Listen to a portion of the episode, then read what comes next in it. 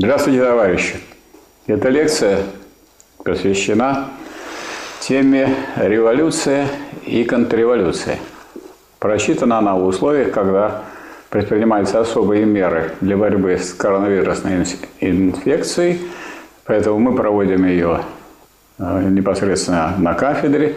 Затем она будет вывешена, как вы уже можете ее видеть, на канале Фонда Рабочей Академии на YouTube. И, так сказать, товарищи студенты, конфликтологи, для кого непосредственно предназначена эта лекция, могут ее смотреть многократно. И многократные просмотры, прослушивания этой лекции никак не повлияет на степень зараженности коронавирусной инфекцией.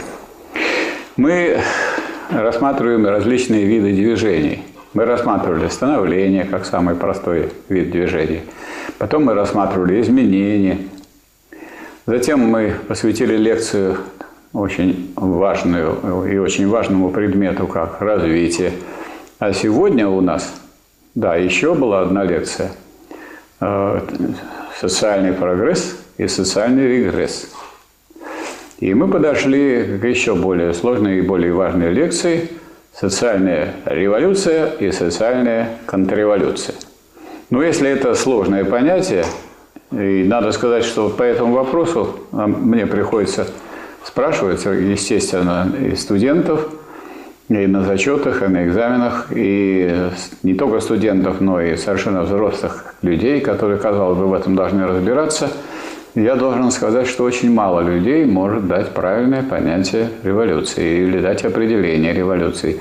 То есть можно сказать, что такое революция, не знают. Отсюда и такие дикие совершенно высказывания или соображения, что, дескать, оранжевая революция. Революция не может быть оранжевой. Оранжевой может быть только какой-нибудь переворот. Или, так сказать, гвоздик. Или как гвоздики в Кыргызстане. Или как э, в Грузии и так далее. И это все названия для разного рода переворотов. Ничего общего с революциями, вот эти самые перевороты, которые меняют тех людей, которые вот находятся у власти, ничего общего с, революцией эти вот перевороты не имеют, поэтому не надо повторять здесь то, что безграмотные люди или спекулятивно настроенные специально выпускают, а другие их повторяют. Мы должны дать научное понятие революции соответственно, научное понятие и контрреволюции. Как правильно дать? Если это сложное понятие, значит, надо увидеть, э, через какие простые моменты мы можем к этой сложности перейти. Вот давайте зададимся э, сначала вопросом о том, что не является революцией. Какие изменения не являются революциями? Ну вот если изменение состоит в том, общественное, мы сейчас говорим об общественном изменении, если изменение состоит в том, что совершается качественный скачок. Это революция или нет? Ну вот посмотрите на меня, если я сейчас одену кепку, это будет качественный скачок. Я вот сейчас сижу без кепки, а если я надену кепку, это будет качественный скачок. Это что, революция? Кепочная революция? Или наоборот? Значит, если сейчас у нас это коронавирусная э, инфекция, и с этим я что-то от чего-то освобожусь, это будет контрреволюция. Если я надену маску для защиты от инфекции, это будет революция. А если я сниму маску, будет контрреволюция. Ну, то есть это детский сад. То есть такого рода изменения, когда происходит просто изменение качества, совершенно не является никакими революциями. А что, а как называть, если, скажем, происходит э, такое изменение, в котором, при котором одно качество переходит в другое качество. Ну вот возьмем чайник, наполненный водой, и поставим его кипятиться. Включим, если это электрочайник, или поставим на газ, если это обычный чайник.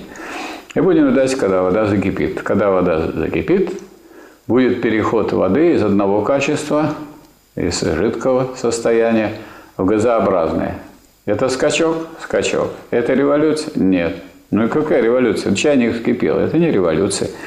А если наоборот, вы оставили на даче чайник, наполненный водой, а тут как раз и мороз. Тем более, что в марте у нас запросто могут прийти морозы на, как, на какое-то время, и ваш этот чайник замерзнет. И что? Это что, будет контрреволюция? Это смешно вообще так думать, что вот такого рода явление называется э, революция или контрреволюция. Поэтому некоторые думают, что вот их спросят, что такое революция. Это качественный скачок. Да чепуха. Сколько угодно качественных скачков никакими революциями не является. Или дальше. Такой момент, например, говорят, что революция – это переход из одного состояния в другое. Это эквивалентно этому же разговору. Переход из одного состояния в другое – это и есть по существу качественный скачок. Ничего подобного. То есть э, всякая революция есть скачок, но далеко не каждый скачок есть революция. Теперь э, посмотрим, как применяется это понятие в технике. Вот промышленная революция, это что значит? Что вот если вы поставили какой-нибудь один станок на один завод, это революция у вас в экономике? Нет?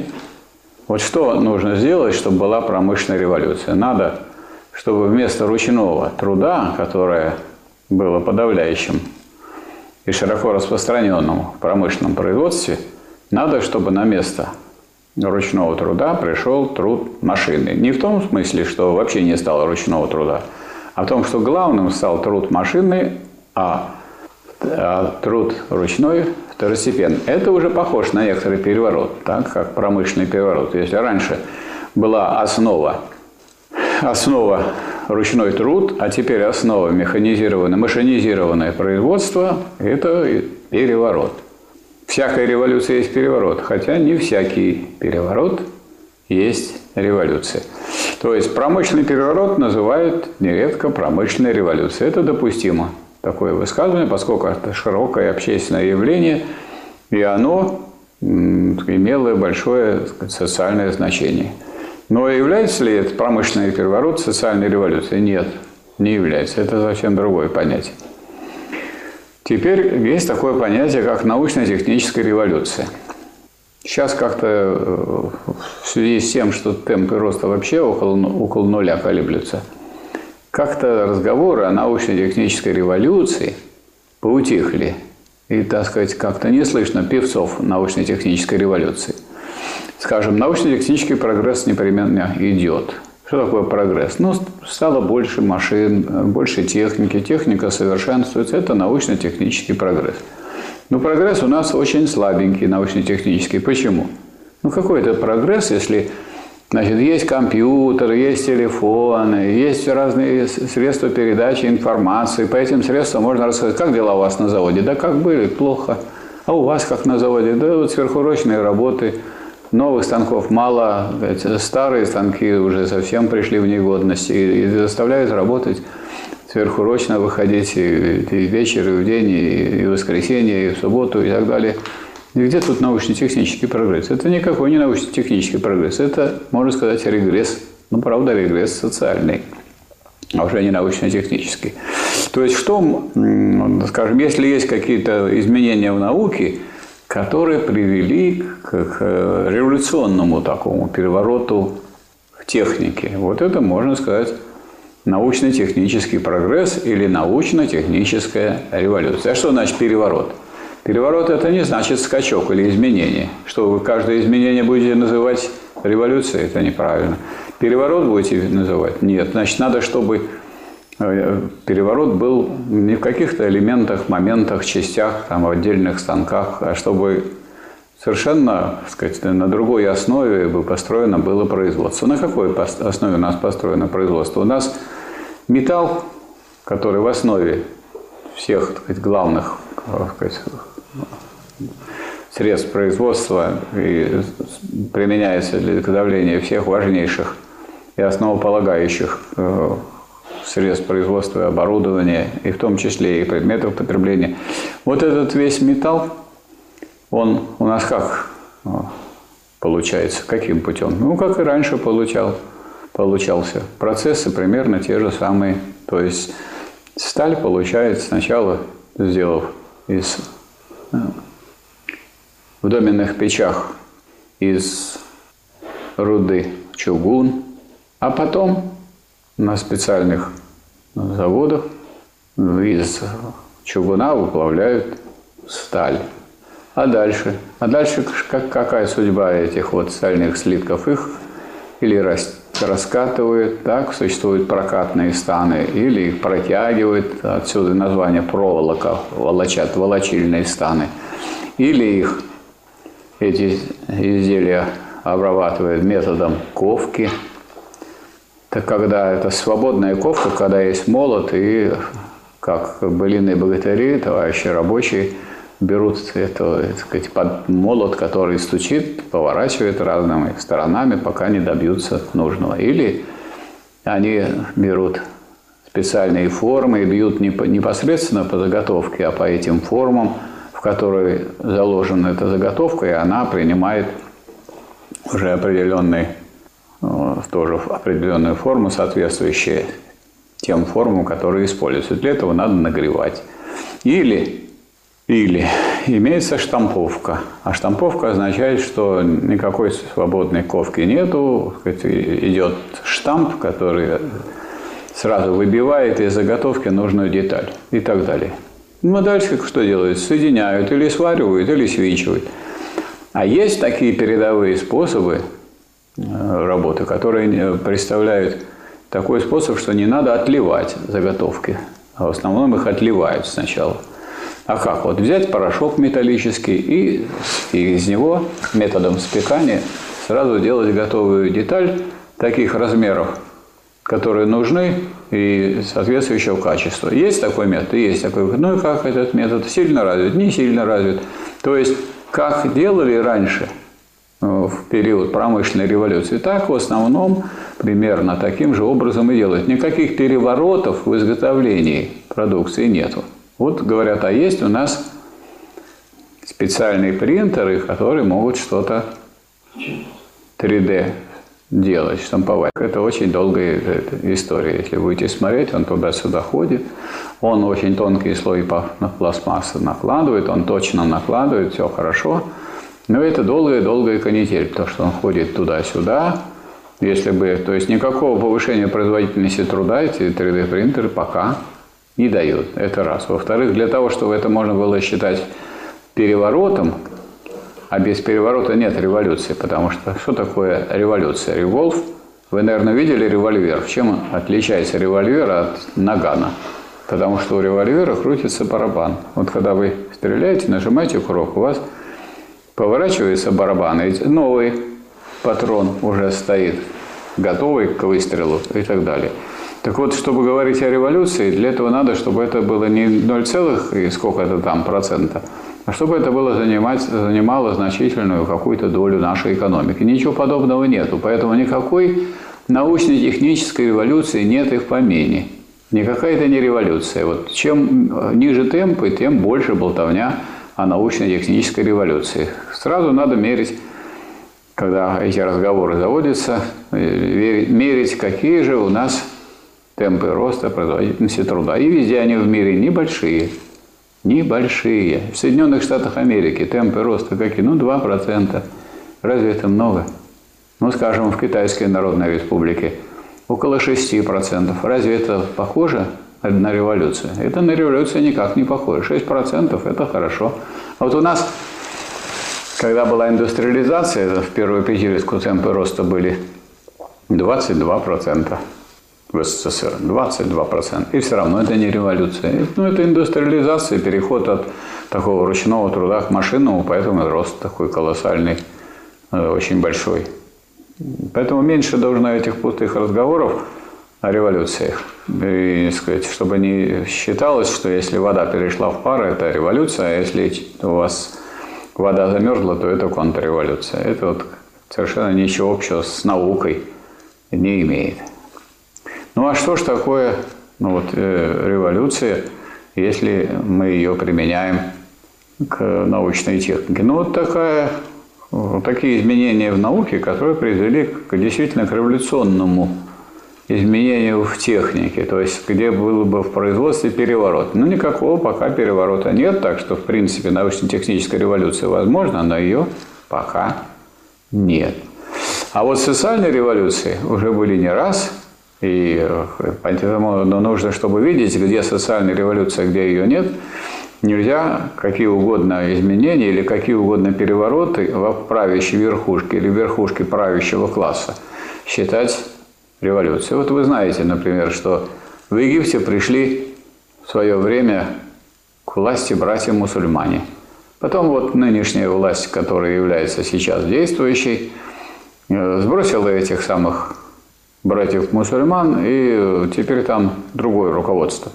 Но и то руководство, и это руководство представляли разные слои или разные группировки э, буржуазного класса. Поэтому как была власть в Египте буржуазная, так она и остается. Потому что чем характерно, чем характеризуются перевороты государственные? Они характеризуются тем, что они характера власти не имеют. Вот, скажем, есть некие значительные особенности власти в Иране, что, дескать, там духовная власть. Ну, надо по форме духовная власть. Потому что там у власти, так сказать, верующие мусульмане, а по содержанию, а по содержанию это буржуазная власть.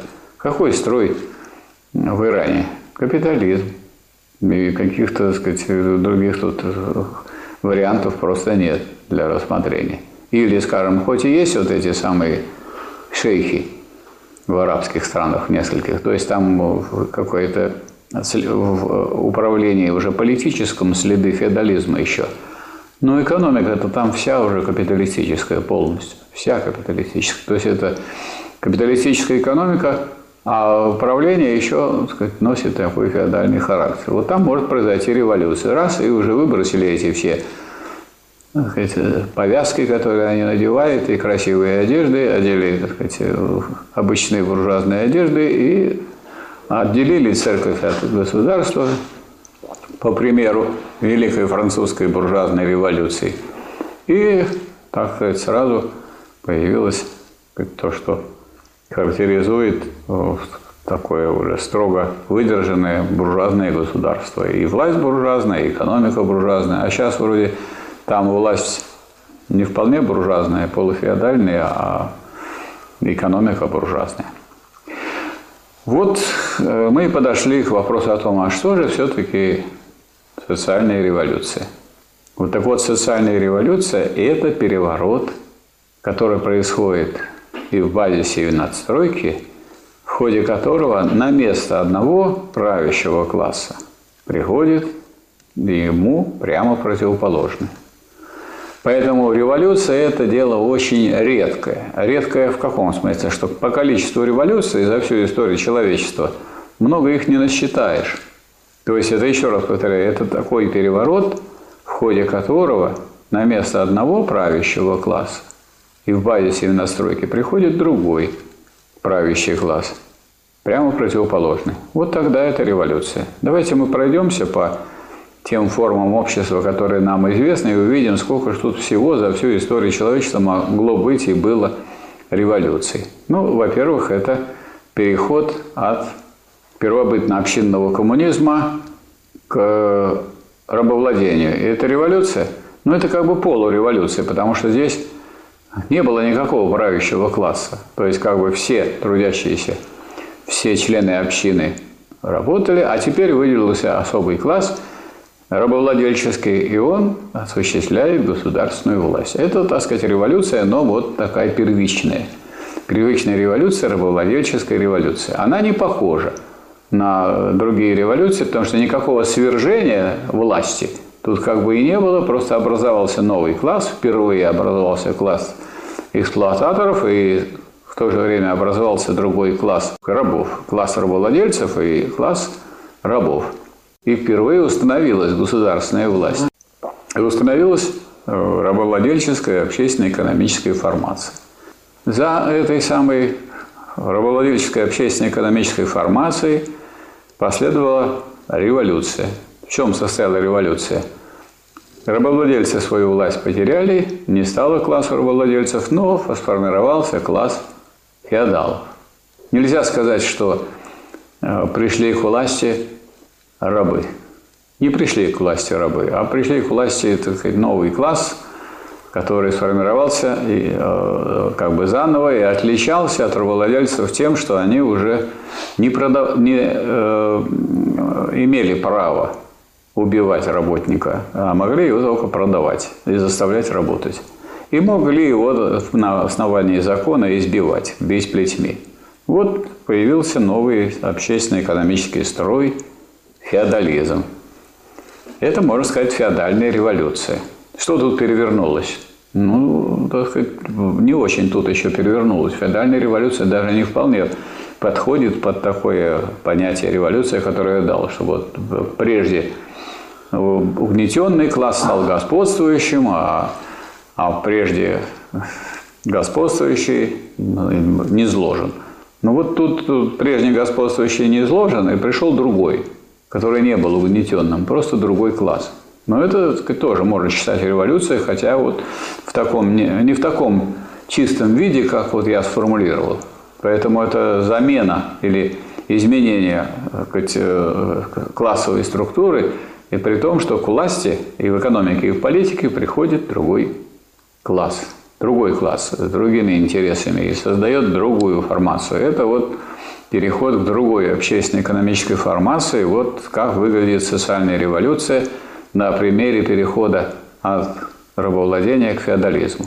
Вот дальше, вот дальше такой э, переход к следующей формации начинает, начинает принимать уже классическую форму. В чем состоит буржуазная революция? Вот буржуазная революция, она прямо подпадает под такое, э, можно сказать, каноническое определение революции, когда прежде господствующий класс не излагается, феодальный, и на его место приходит класс другой. Прежде, так сказать, он ну, как бы подавлялся. Буржуазия пришла к власти вместо класса феодального. При этом работники здесь не участвуют в этом, можно сказать, процессе. Они участвуют под руководством уже нового класса, правящего, так сказать, буржуазии, или так, такого класса, который становится правящим классом, но они как были угнетенным классом, так они и остаются угнетенным классом, только они становятся свободными, лично свободными от никакой феодальной зависимости нет, они не крепостные, их убить нельзя. То есть это тоже как-то кажется, что это переворот, но как их эксплуатировали, так и продолжают дальше эксплуатировать, но уже в условиях свободного рыночного хозяйства. И эта свобода доведена до того, что у трудящегося человека никаких других товаров нету, кроме товаров рабочая сила, и продает свои руки. И благодаря этой продаже утверждается капиталистическое общество. Это какая уже революция? Третья. Первая была переход от первобытно-общинного коммунизма к рабовладению, вторая от рабовладения к феодализму. Третья уже революция социальная, переход от рабовладения, от феодализма к буржуазному строю, ну и вот четвертая революция, и больше их просто нет и быть не может.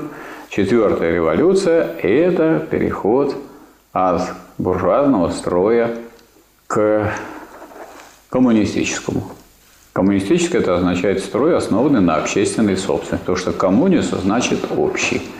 И вот тут уже определение революции выглядит наиболее ярким и прозрачным. Тот класс, который был угнетенным становится господствующим рабочий класс, а тот класс, который был господствующим, не излагается. Переворот. И этот переворот совершается сначала в настройке, а потом уже и в базисе. А вот переворот буржуазный, наоборот, совершался не по такому типу. Буржуазный переворот сначала проходил в базисе, а потом уже в надстройке. Вот, скажем, книга Ленина «Развитие капитализма в России» описывает, как в России развивался капитализм, в том числе в деревне. И пока народники рассуждали, что вот у нас Россия пойдет своим особым путем, в это время Ленин на большом массиве материалов о состоянии экономики в России показал и доказал, что в России уже существует капитализм, что нет этого единого крестьянства – что есть середняки, то есть мелкие буржуа, это мелкие ходячики, работающие на рынок, есть бедняки, полупролетарии и пролетарии, которые продают свою рабочую силу, а, а за счет того клочка земли, который у них есть, и возможностей, которые у них есть, они питаться не могут прожить, поэтому они должны идти и продавать свою рабочую силу, поэтому они являются рабочими, но сельскохозяйственными.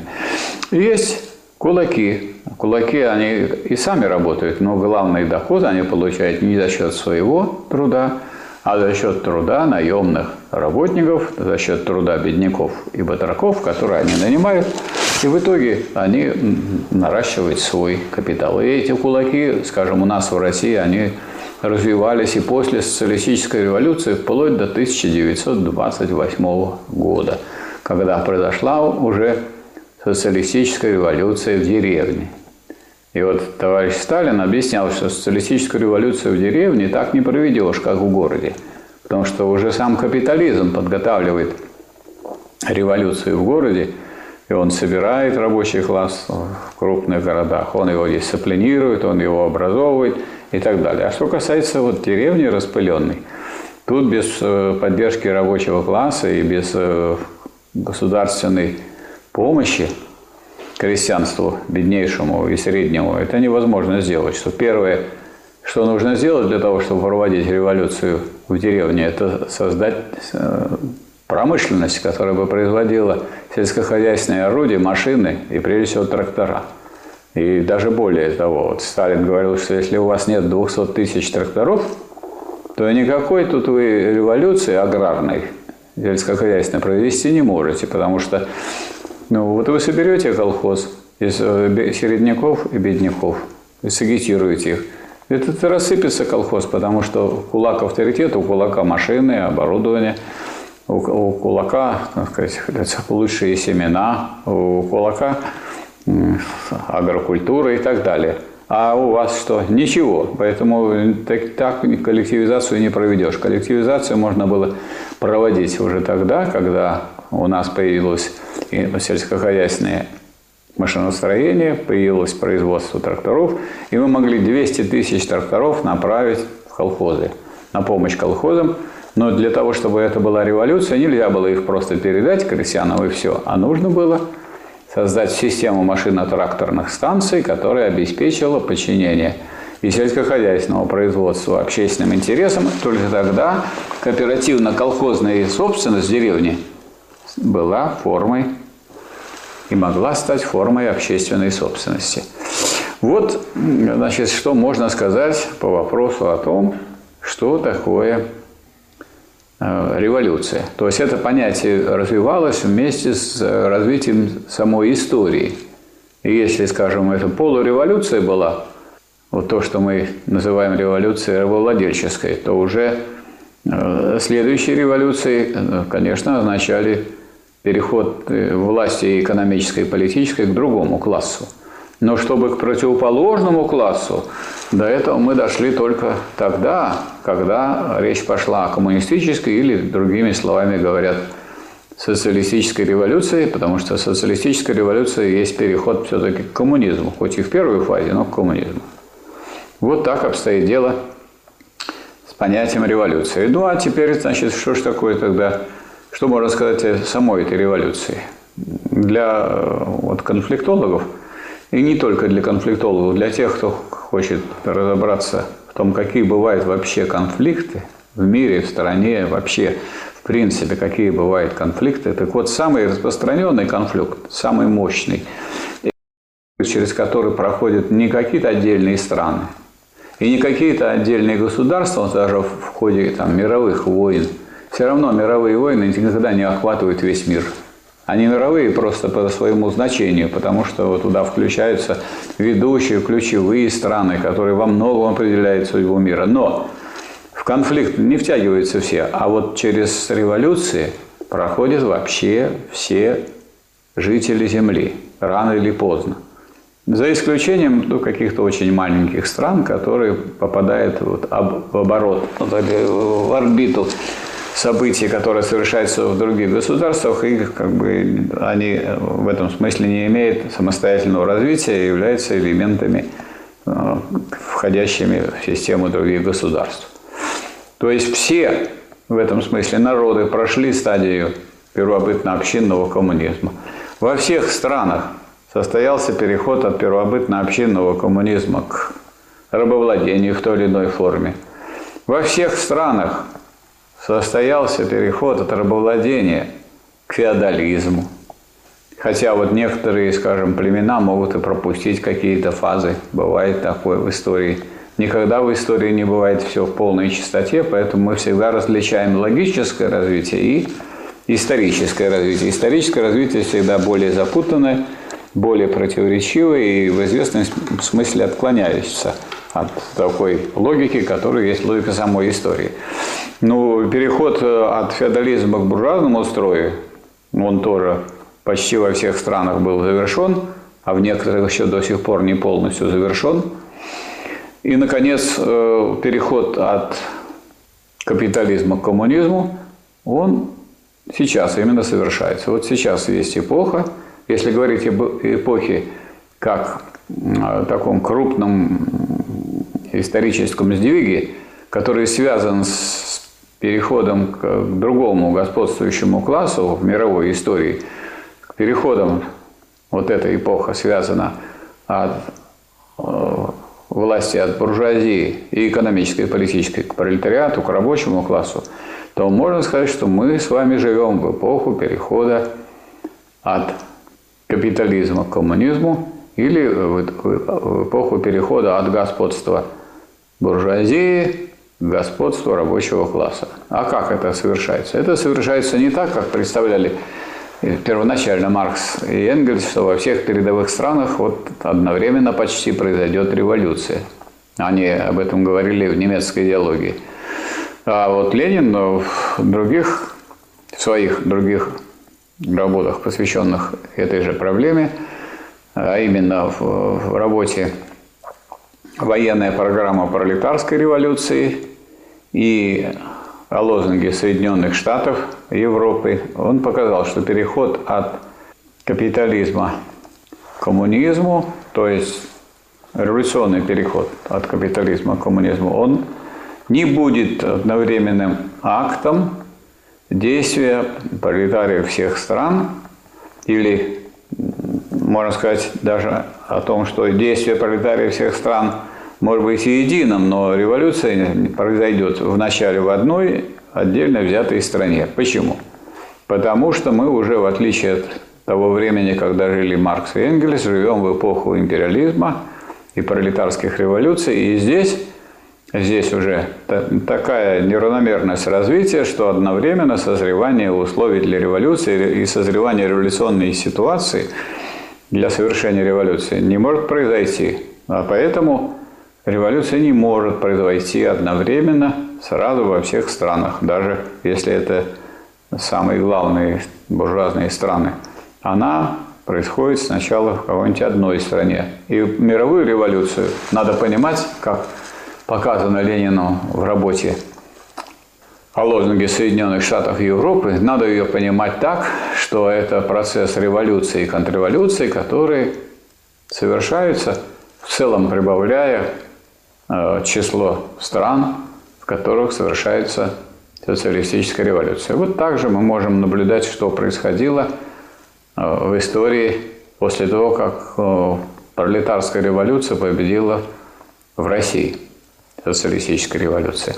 Мы э, видели, что уже в 28 году произошла революция в Монголии, появилась еще одна страна социалистическая. Вот, и она уже, эта революция была поддержана революцией и пролетарским государством российским. А затем, после Второй мировой войны, появилась целая группа социалистических государств. Причем часть этих государств совершала, или в этих государствах рабочий класс совершал революции при поддержке Советского Союза и Красной Армии, поскольку Красная Армия находилась в этих странах, и поэтому она гарантировала, что контрреволюция не, не посмеет проливать кровь революционеров – в этих странах. Так произошли революции в Чехословакии, в Польше, и в Венгрии, и в Болгарии, и в Румынии, и в Албании, и в Югославии. А вот э, в других странах, ну, скажем, на Востоке, революция в Китае произошла после очень длительной, кровопролитной борьбы китайских коммунистов и соответствующих э, войск, которые возглавляли китайские коммунисты во главе с Мао Цзэдуном э, в борьбе с Гаминьданом.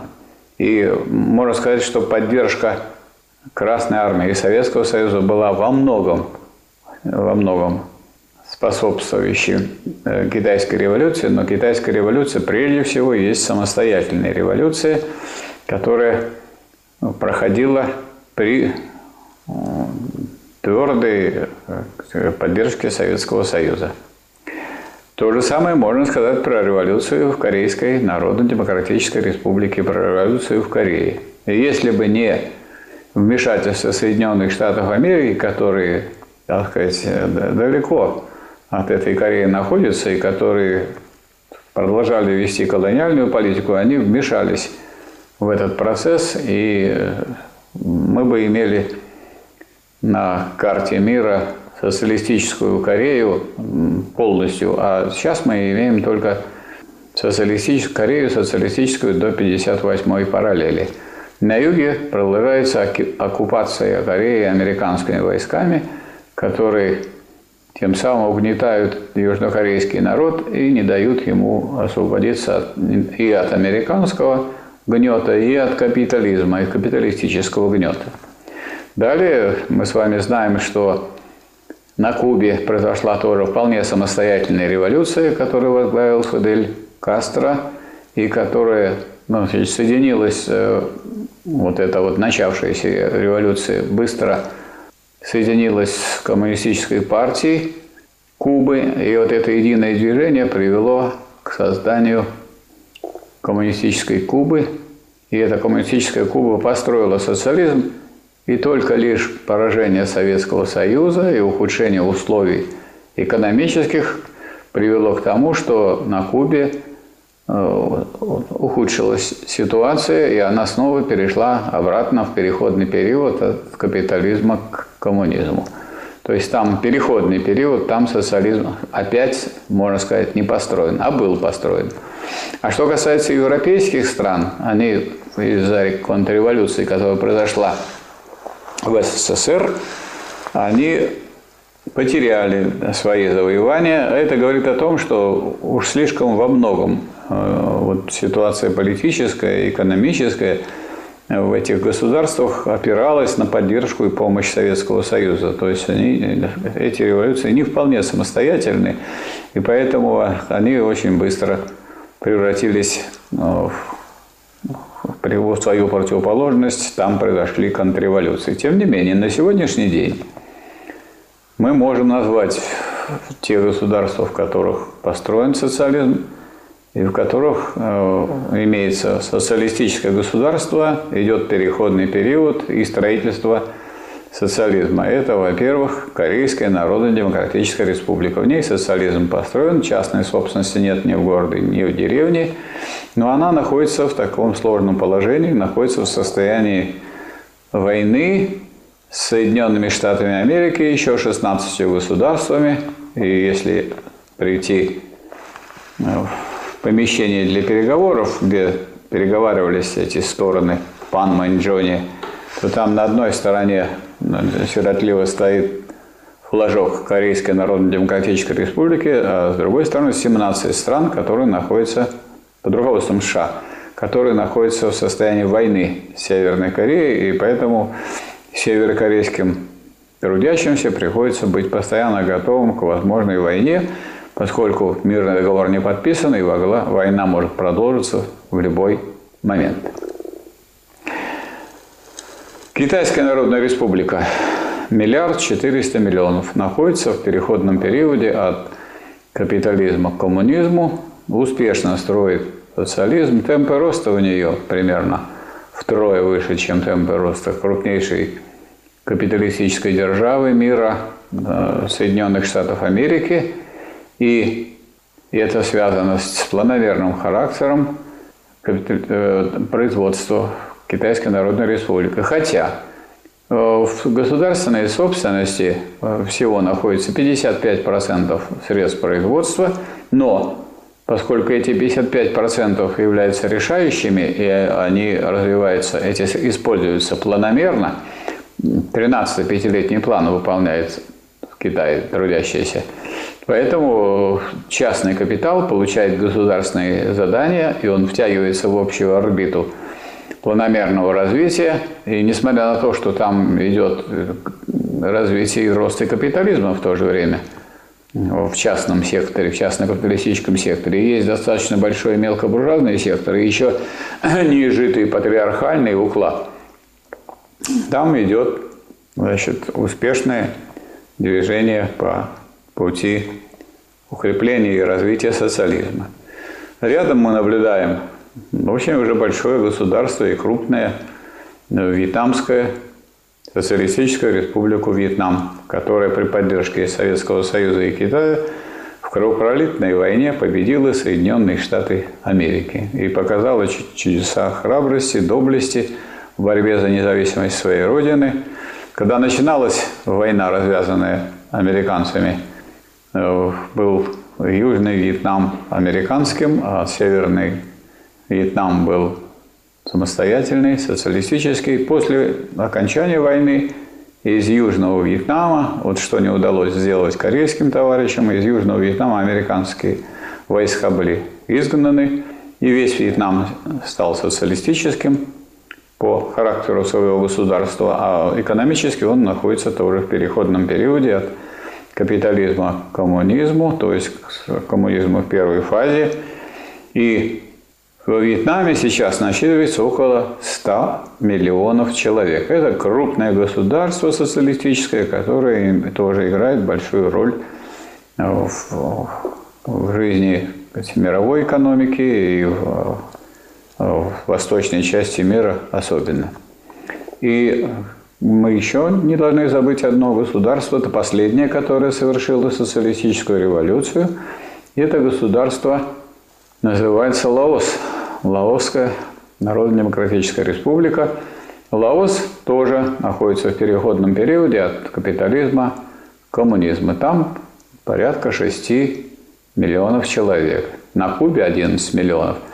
И если сказать, брать такой баланс э, движения к социализму, то после контрреволюции в европейских странах общий баланс такой, что если раньше ну, сотни миллионов были социалистическими, то на сегодняшний день, на сегодняшний день в социалистических странах, то есть Китай, Вьетнам, Корея, Куба, Лаос, на сегодняшний день в социалистических странах проживает более полутора миллиардов человек.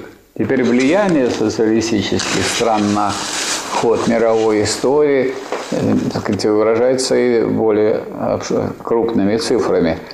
Вот есть такая организация, Шанхайская организация сотрудничества, в которой центральную или определяющую роль играет Китайская Народная Республика, и в тесных отношениях с, КНР находится Россия. В этом государстве сейчас в этом э, объединении сейчас государств находится примерно 40% населения Земли. Почему? Туда входит Китай, Россия, Индия, Пакистан. И при этом э, вот среди входящих стран четыре ядерных державы, перечисленные здесь. Китай, Россия, или Россия, Китай, Пакистан и Индия. И Пакистан и Индия между собой, так сказать, иногда так сказать, даже совершают военные действия. Тем не менее, они вот, вошли в это объединение, поскольку они только в этом видят э, защиту от э, империалистической экспансии, которой грозит им, грозят Соединенные Штаты Америки. Это тоже касается и других государств, которые являются капиталистическими, но входят вот в этот союз с социалистическим Китаем. Потому что единственной защитой против империалистической экспансии – это защита социалистических стран.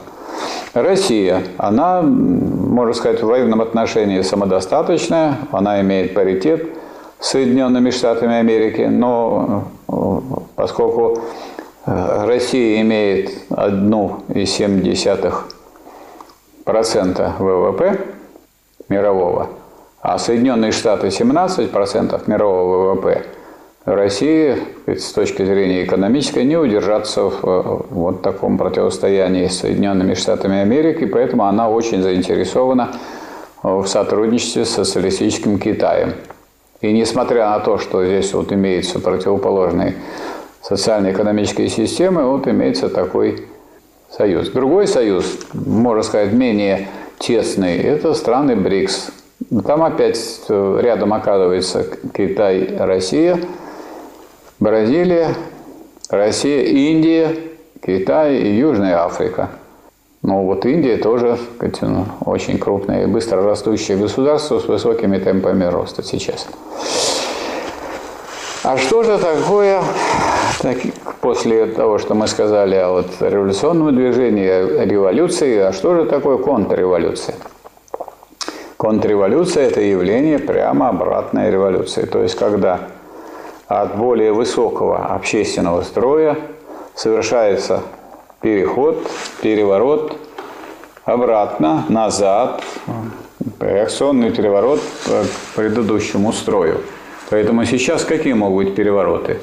Сейчас могут быть перевороты только буржуазные в социалистических странах. В тех странах, которые или построили социализм, как в Корее, или, или как было в Советском Союзе, в котором произошел контрреволюционный переворот, в котором в 1961 году коммунистическая партия или доселе коммунистическая партия отказалась от главного в марксизме, причем отказалась на э, съезде своем, на съезде правящей партии, которая изменение партийное сразу переводилось в государственную плоскость, поскольку какая правящая партия, такая, и таков и классовый характер государства.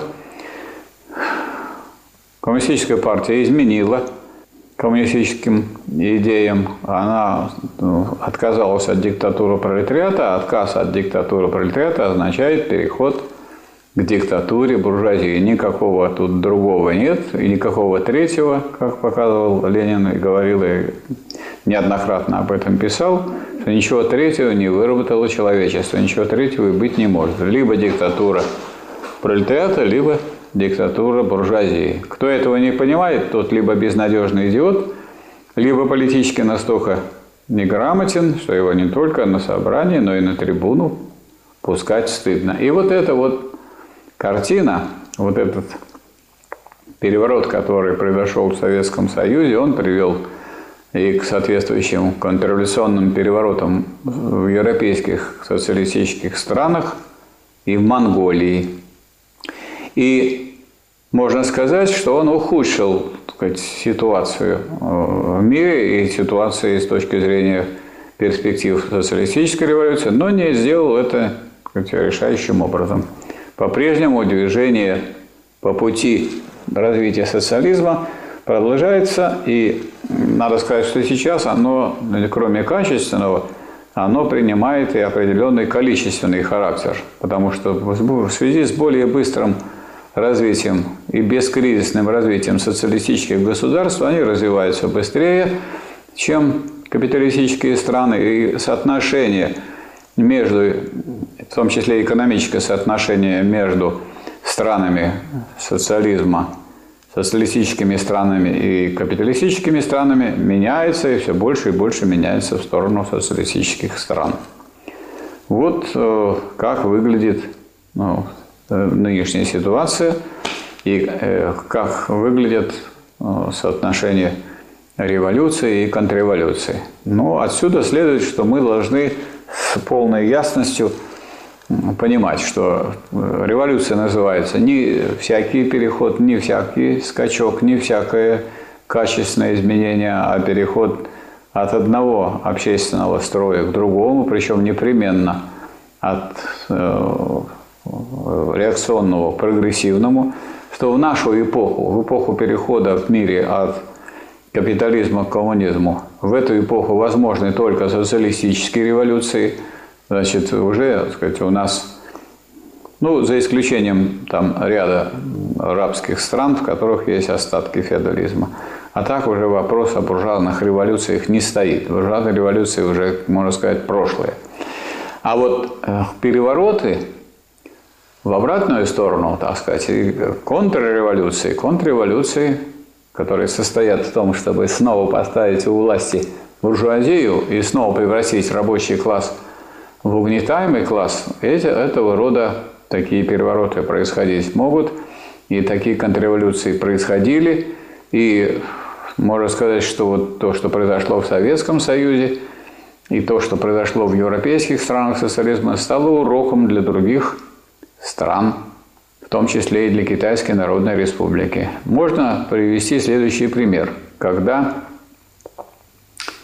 в Китайской Народной Республике значит, некто, генеральный секретарь, э, стал выступать против вот того э, той линии, которая проходила в Китайской Народной Республике, и стал выступать за Горбачевские изменения. Его звали того генерального секретаря Ху Ябан. Вот. Собралось по инициативе Дэн Сяопина Политбюро и приняло решение этого самого Ху Ябана снять с поста генерального секретаря. И он где-то через год и умер своей смертью благополучно. Но на смену ему пришел Джао Цзиян – Джао Цзиян, вместо того, чтобы так сказать, учесть печальный опыт своего предшественника, он вышел на площадь Тяньаньмэнь к тем выступающим там студентам, которые так сказать, начинены были так сказать, уже буржуазной идеологией. С этим тоже хорошо в Китае, поскольку там переходный период. И искать источники буржуазной идеологии несложно. Источники буржуазной идеологии отовсюду – себя проявляет, поскольку там еще большой капиталистический сектор. И э, произошло примерно то же самое. Собралось опять Политбюро, снова по инициативе Дэн Сяопина, и приняло решение сместить этого самого Джао Зияна, заключить его в хороший дворец в центре Пекина. И он там 15 лет просидел в этом дворце.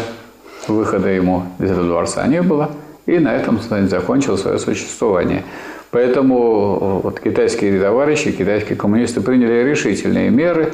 Если бы такие меры в отношении там, Хрущева, Горбачева и последователей их Ельцина были приняты в Советском Союзе, то Советский Союз мог бы продолжать социалистическое строительство. А если революция не умеет защищаться, она превращается в свою противоположность, то есть контрреволюцию.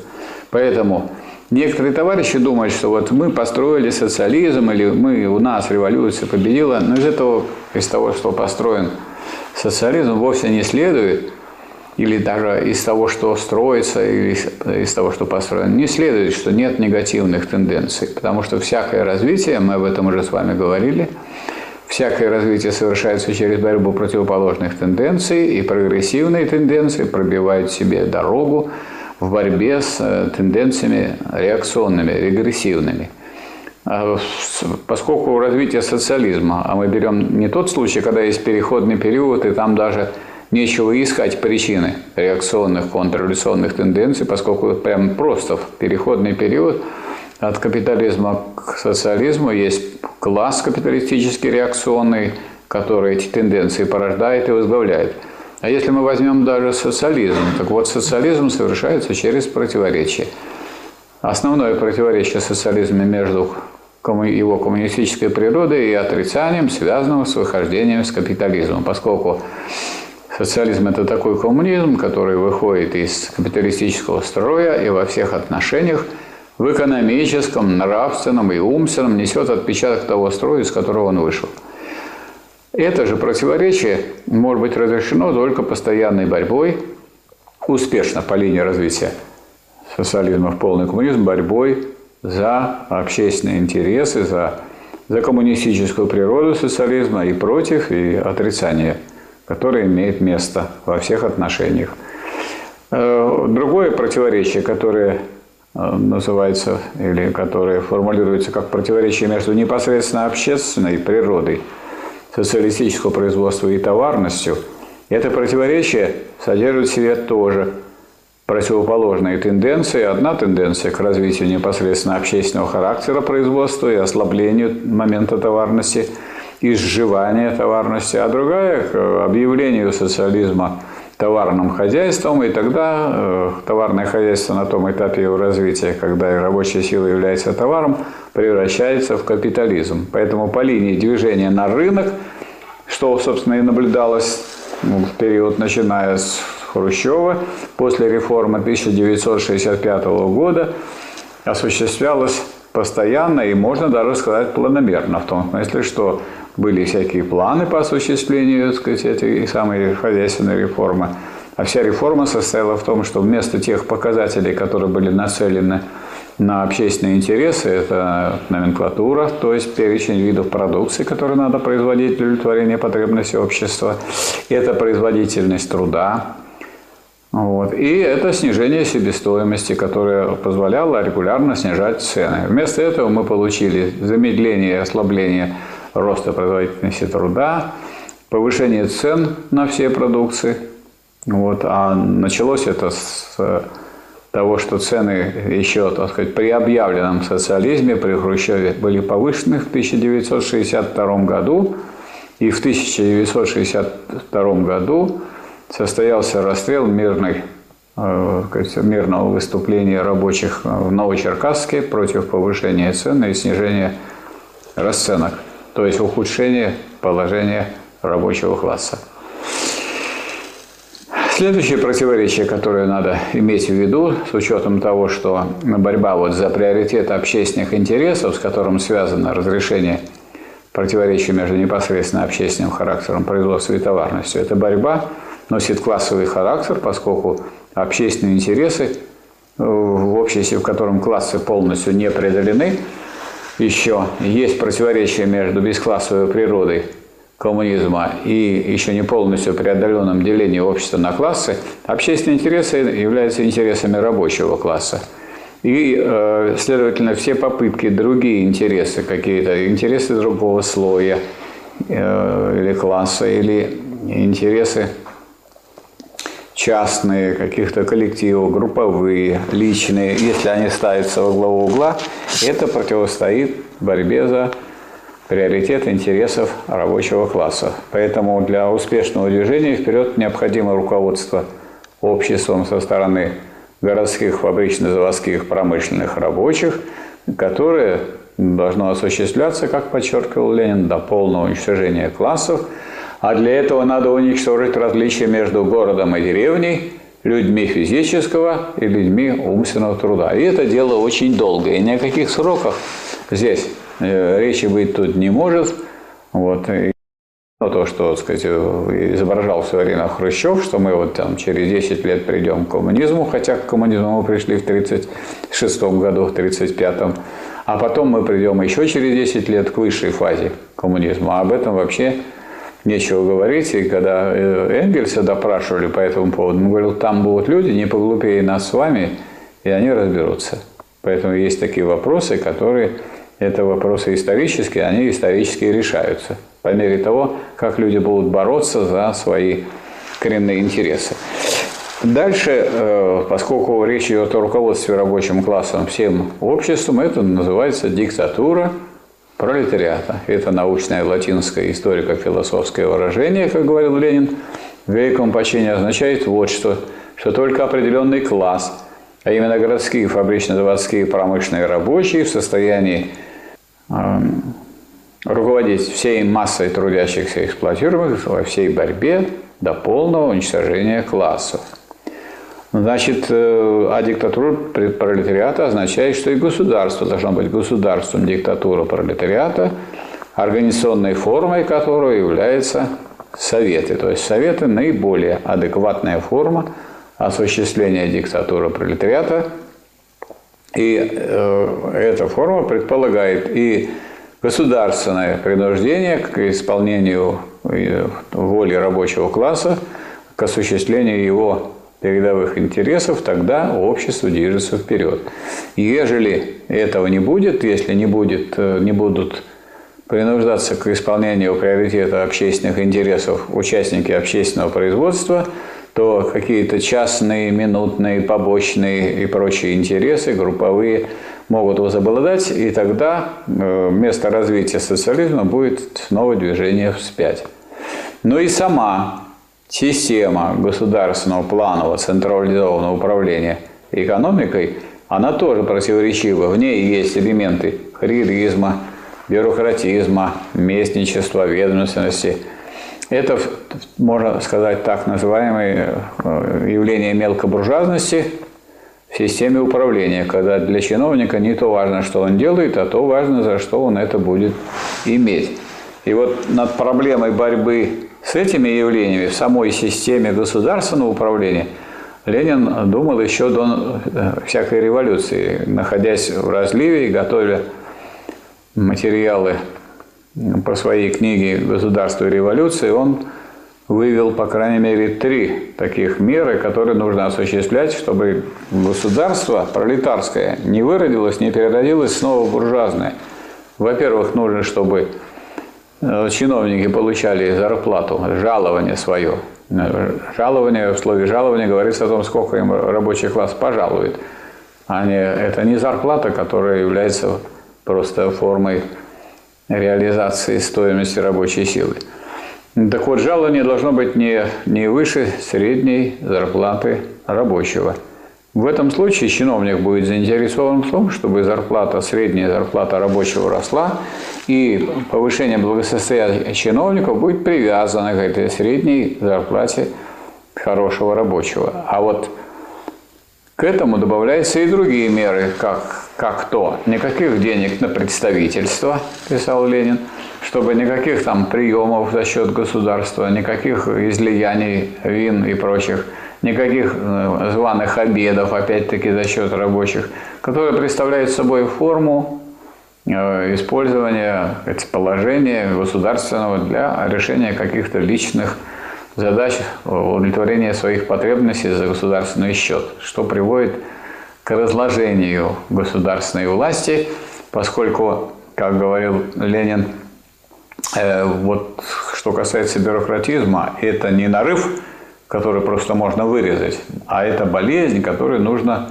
долго лечить. И главным лекарством, вот кроме тех мер, которые уже я назвал, является, по мысли Ленина, мысль о том, или мера, состоящая в том, что нужно, чтобы каждый участвовал в управлении государством, чтобы каждый на время становился бюрократом в кавычках, то есть участвовал в управлении, управленцем, и чтобы поэтому никто не мог стать бюрократом, уже без кавычек.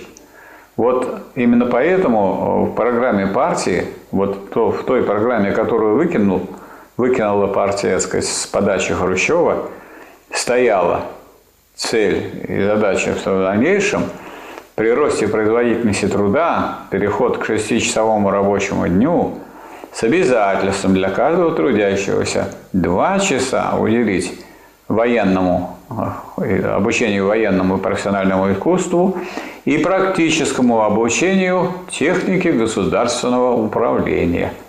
Вот это, если бы это делалось, то это бы э, защитило наше государство, нашу страну, наш социализм от перерождения. Потому что это перерождение связано с наличием отрицательных тенденций. Наша вот лекция так и называется «Революция и контрреволюция». Социальная революция и социальная контрреволюция. Социальная контрреволюция может быть поражена негативными тенденциями, если они не встречают сопротивления и если наступательно не осуществляются позитивные прогрессивные тенденции. Всякого рода торможение развития, всякого рода самоуспокоенность, в том числе правящего класса, в связи с тем, что, дескать, он победил, что у него есть великие заслуги, что мы, так сказать, гигантский сделали шаг вперед и так далее.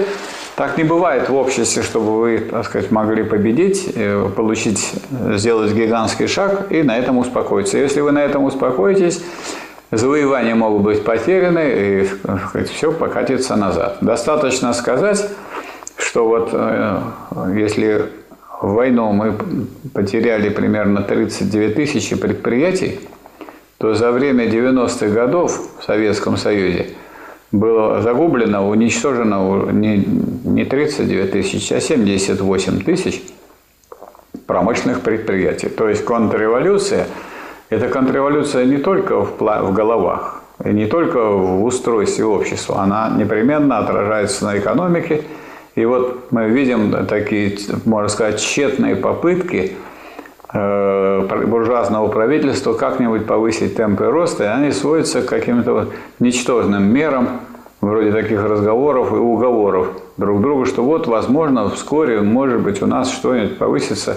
А нужных мер, которые для этого нужны, а именно обеспечить амортизацию такую, чтобы десятая часть техники ежегодно заменялась, обеспечить накопление, чтобы часть прибавочной стоимости, часть прибыли отправлялась бы на э, накопление, то есть на увеличение средств производства и, соответственно, на увеличение зарплаты для, для притока новых работников. Дальше. Э, такие меры, как составление государственного плана, прежде всего на государственную часть экономики, а у нас 50, э, от 50 до 70 процентов ВВП России производится на государственных предприятиях, то есть на предприятиях, в которых государство имеет более 50% собственности. И оно вполне может это делать. Ну, и это позволило бы давать систему заказов частному капиталу и включать ее в единый планомерный процесс. То есть сегодня, э, можно сказать, российская монополия – не соответствует понятию монополии, потому что вот государственный сектор, он состоит из предприятий, которые сами определяют, что-то планируют, сами определяют, так сказать, источники сырья и рынки сбыта, а единого плана, который был бы планом этой всей государственной монополии, просто нет. А в других мировых монополиях есть планы. И те, кто имеет такие планы, выигрывают у тех, у кого господствует стихия. Поэтому надо сказать, что э, значит, к сожалению, в экономической области движение вперед не осуществляется, даже буржуазного движения не осуществляется, потому что по-прежнему продолжается э, такая ситуация, когда смертность превышает рождаемость. Вот строго, начиная с 90-х годов, с момента, как контрреволюция в России и СССР – победила, смертность стала превышать рождаемость. Это, так сказать, крест России. Если, значит, до 90-х годов значит, смертность у нас падала, а рождаемость шла наверх, а теперь наоборот. Рождаемость у нас падает, смертность идет вверх, и вот, так сказать, это пересечение кривой смертности, идущей наверх, и э, кривой рождаемости, идущей вниз, это вот, так сказать, э, тяжкий крест России, в которой произошла контрреволюция и реставрация капитализма. Сегодня уже ну, очень многие поняли, в том числе и представители правящего класса, в том числе и многие, так сказать, люди, которые работали в государственном аппарате. Вот вчера я слышал, мельком, можно сказать, по радио, что один профессор, на которого теперь нападают, заявил, что надо собрать всех либералов и уничтожить. И причем он говорит, ну как их лучше всего уничтожить? Ну как-то мирно, пусть они поработают в урановых рудниках. Там долго не живут люди, которые там работают, поскольку они такую же жизнь устроили для всего народа России. То есть понятно, что это, так сказать, не э, так сказать, тот путь, по которому нужно идти, но это уже говорит о том, что даже среди представителей правящего класса появляются люди, которые с ненавистью относятся к э, вот той либеральной политике, той контрреволюционной политике, которая совершается, которая губительна для России, для всех ее сфер. Она губительна для науки. Мы видим, что в науке есть очень сильные отрицательные тенденции по разрушению Академии наук, вместо того, чтобы ее привлечь к государственному планированию и программированию. Высшем образовании, где мы вместо подготовки специалистов, которые пять лет учатся, имеем подготовку бакалавров, которых некуда девать, потому что они не имеют права преподавать в ВУЗе и не имеют права э, на то, чтобы поступать в аспирантуру. Это, так сказать, недоделанные, можно сказать, специалисты или не готовые специалисты – при этом эта вся операция сводится просто к тому, чтобы забрать пятую часть денег из системы высшего образования. Потому что, как вы понимаете, если раньше учили 5 лет, а теперь 4 года, то это сводится к тому, чтобы не платить за один год за образование и э, убрать пятую часть преподавателей под разными предлогами, под предлогами повышения требовательности, там, улучшения условий конкурса и так далее – убрать их из вузов, и разные приемы для этого существуют. Присоединяет один вуз к другому, соединяет разные вузы, а когда соединят, говорят, а зачем вам три кафедры политэкономии? В одном вузе должна быть одна кафедра, и, так сказать, преподаватели из этих двух кафедр убирают и так далее. Но э, это мы видим не только на уровне э, таких сфер, которые предполагают государственное обеспечение. Мы видим это и в самой производственной сфере. У нас ведь не растет количество предприятий, у нас число предприятий а, вот, сокращается. Вот последние данные, вот как раз именно сейчас в городе Верхний Уфалей не только рабочие, но и руководство предприятия, инженерный состав – и управленческий состав, они выступают за сохранение предприятия, которое производит из мраморной крошки необходимые, необходимую продукцию для других отраслей строительства. И, но один какой-то, так сказать, собственник решил, что он хочет эту землю, которая под предприятием, продать.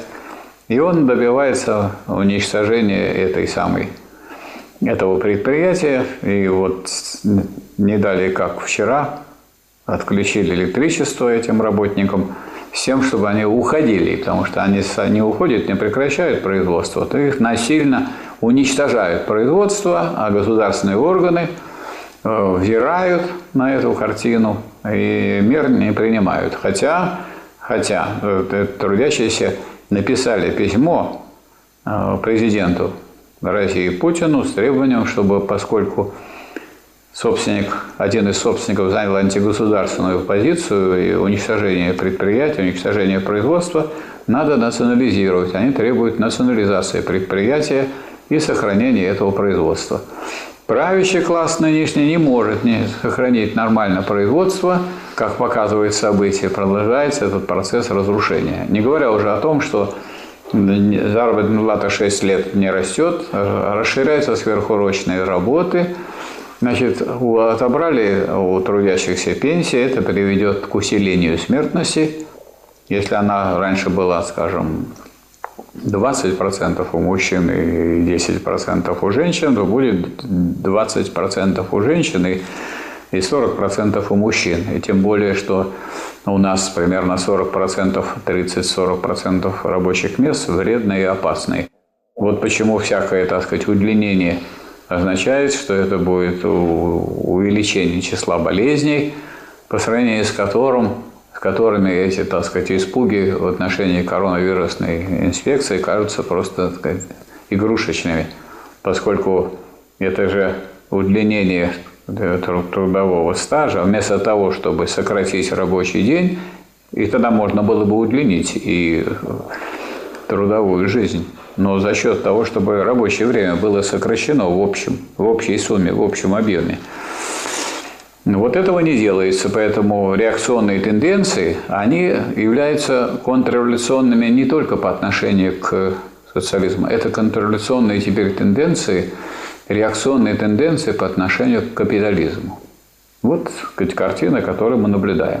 Для того, чтобы э, быть э, сознательными гражданами России, для того, чтобы правильно выбрать дорогу, путь и способ действий, для этого каждый трудящийся должен отличать прогрессивные тенденции от регрессивных, революционные от контрреволюционных и сознательно поддерживать прогрессивные тенденции против тенденций реакционных. Если этой поддержки не будет, если кто-то будет просто смотреть в рот руководству и не занимать соответствующей прогрессивной гражданской позиции, э, Россия будет потихонечку умирать.